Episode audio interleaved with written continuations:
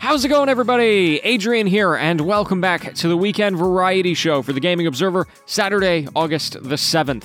My friends, today I want to talk about a game that I recently played and completed. Oh, you might have heard of it. It's called The Last of Us by Naughty Dog. Now, you might remember a few weeks ago I talked about how I'm going to be foraying into the swath of PlayStation exclusives because I moved in with somebody who has a PlayStation 4 and it's the first time I've had access to one. And so I started with The Last of Us Remastered. And you know, I've got to say, you know, it's it's often considered one of the best games to ever been made. I'm sure at the top of many people's favorites of all time, and I totally get it. I think it was an extremely good game. And I actually think I'm in an interesting position with how I played this game because I went into it knowing that it was so well loved. And I also went into it spoiled. I knew how the game ended, and actually many of the story beats I found that, you know, I'd already kind of knew they were coming. And I think for a lot of people, that ends up being a negative, or maybe even a reason not to play the game. But in my case, I. I don't know if my experience was enhanced by the fact that I was spoiled, but it certainly was not ruined. And I think that's a testament to how fantastic the journey is of that game. I think one of its biggest strengths is its pacing. You're always on your toes, you're always kind of experiencing something new without anything dragging on too long. And meanwhile, you know, the, the game is building up these relationships that actually feel meaningful and not forced at all. The characters are spending time with each other and they manage to find that balance of establishing those relationships but not making them feel drawn out. I also think the game did a very good job of balancing the core gameplay loop. You know, you could very easily have seen them do like much larger maps than they did, or have more intricate crafting systems and resource gathering and stuff like that, almost in a, a Tomb Raider like fashion. But I don't think they went overboard with really anything.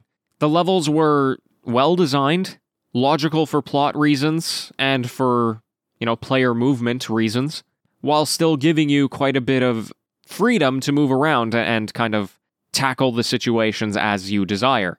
You know, m- much of the time they allow you to do either stealth or guns blazing. And I did both of those throughout my experience playing the game. And then the crafting system. I think in games like this, I tend to believe that crafting systems are a little bit tacked on for, for no good reason. You know, I think about something like Tomb Raider, and I was like, I, I would have uh, fully loved that game if they just didn't have any crafting system at all. But in The Last of Us, I feel like it made sense. There weren't any tough decisions that had to be made or anything that was difficult to acquire for crafting. There was pretty limited options in terms of what you could do. You were actually rewarded for your exploration. And also, you know, resources were so plentiful that I never felt like, oh, I should hold on to something and not craft something or use something because if I waste it or if I use it at the wrong time, then I'm going to be able to come across the resources soon enough to just make it again. On the other hand, I mean, that's the crafting system, but the other thing it did well was its ammunition system, because they didn't give you an overabundance of ammo. It was very frequent that I was running out of bullets and wouldn't come across ammo for that gun in in uh, in a number of levels. Of course, they gave you a lot of options for weapons, but I just thought it was really cool how the survival aspect of the game still did seem to come through in the thing that keeps you alive. All of the extra stuff that you could craft, that was just pleasantries. So, anyway, I don't know. You know, I don't think The Last of Us, for me, is ending up on my favorites of all time list. And that's not because I didn't enjoy it, obviously. I spent this whole episode talking about how great it was. But I think playing it in 2021 is a little bit different than playing it when it came out in 2013. And I think being spoiled on a game also kind of disconnects you from the emotional journey of it all. Like I said, I enjoyed it, but I, I, I wasn't invested. I wasn't questioning about the future. And so it definitely goes up there as one of the best games I've ever played. But if I were to make uh, like a top 10 list of the games that I played in the 2020s in the year 2030, I'm going to guess that I'm going to play 10 games that I enjoyed more than this one in the next 10 years. I know I just said a lot of numbers, but you, you get my meaning. I'm very much looking forward to playing the second game, which is going to come probably in a, in a while because I have a few other PlayStation exclusives to go through. And that's a little bit more recent of a release, so we'll see we'll see how I feel about that one. And I'm not spoiled on that one either either. So, anyway. My next game is Marvel Spider Man. I'm super excited for it. I'll let you know how it goes. My friends, thank you so much for tuning in. It's greatly appreciated. I'll be back with another variety show tomorrow, back with the news on Monday. And until next time, happy gaming, everyone.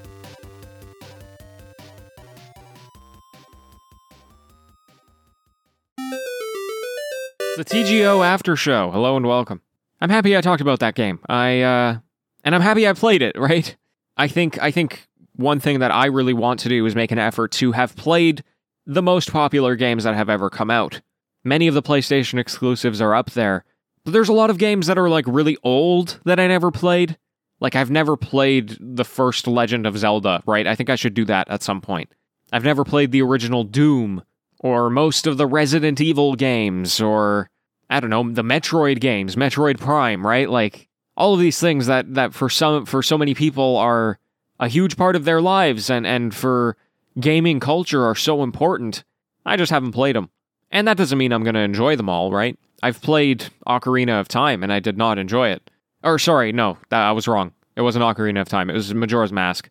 Anyway, so I'm glad to have another game off of the bucket list, if you will. And it kind of leaves me in an interesting position of like what games I'm playing right now because I've got Marvel Spider-Man and that's great. And I actually still have to finish up Final Fantasy X. I know I wrapped that up a long time ago, but there's still like one or two more sessions I have to do to f- actually finish it. I thought I was so much closer to the end than I actually am, but I'm just following a walkthrough for that, so it shouldn't take too long. And then on the P, like that's what I'm playing on console. On PC, I'm still hoping to play through Prey. You remember I was playing that? But unfortunately, it's like not bringing me, it's not drawing me in the way that a lot of other games are. Like, I really appreciate Prey, but I think it's not clicking with me in the way that I really want it to. I'm gonna give it at least one more session, but you know, I and I have such a huge appreciation for that studio. Like I really want to play Deathloop. I don't know. It's um it's also just like I don't do a lot of gaming on my PC these days. Because there's two other games that I'm playing on PC. It's Dying Light and Minecraft Dungeons, but that's because I'm playing them co-op. I'm I'm doing multiplayer sessions. I mean, I'm also playing Valheim in that case and Sea of Thieves on PC. But those aren't consistent. Those are like once every week or every other week couple of weeks when Jordan and I have nothing better to do. But it's okay, I'm content. You know, you've been listening to all the other hobbies that I've been getting into over the last couple of weeks, and, and that's filling up my time. I'm reading comics right now. That's not something I ever really did, and I'm new to the scene, so that's exciting for me. Same with board games. I've been talking all about board games. We're actually playing a new one tonight. Uh, it's called The Joker, a Diabolical Party Game. Uh, Jordan is pretty huge into Batman and, and the Joker, so he buys a lot of Batman themed games. Um, what what do I got? I got comics, I got board games. Oh yeah, I've been doing some reading. I mean, it's been a while, but I was reading some short stories from Ted Chiang, and one of those short stories was the inspiration for Arrival. I still haven't gotten to that one, so I want to read the book up to a, you know at least that one. And if it doesn't catch me, then maybe I'll just read that one. But and then I've also got this post-apocalypse trilogy I was talking about a while ago called Wool, uh, I read the first two books, and I just need the third book, so that's on the to-do list. So you know, I got lots going on. Video games are, you know, I'm I'm liking the environment of video games of chilling out on the couch and not sitting at my desk because I sit at my desk to do this show and to work. So that's also why I'm pretty interested in like the Steam Deck. Because if you can hook that up to a TV, then I can play my PC games on the Steam Deck. Oh man, oh man. Now I'm invested, right? So I don't know. Anyway, uh, hope you had a good day today. I had a pretty good day. I, I went out for a walk this afternoon. We went to our local park. And it's funny that this local park has like some animals there that they bring out in the summer. And they've got like um, chickens and a peacock and a couple of goats and some donkeys. They're very cute. The donkeys are very cute. We miss the one donkey that used to be there. Her name, the the donkey's name was actually Shelby. So Shelby would go with me, and we'd go look at the donkey named Shelby. And like Shelby was like actually the cutest animal in that whole thing. So anyway, it's not really a zoo. It's like um it's like the city puts these animals in cages and uh you know, pretty big cages. They're like enclosures and like takes care of them in the summer. I don't know where they go in the winter. But anybody can go there and just check them out. It's pretty cool. Anyway, folks, uh that's about all for today. Thanks for being here. Greatly appreciated. We'll be back with another show tomorrow. And until then, farewell.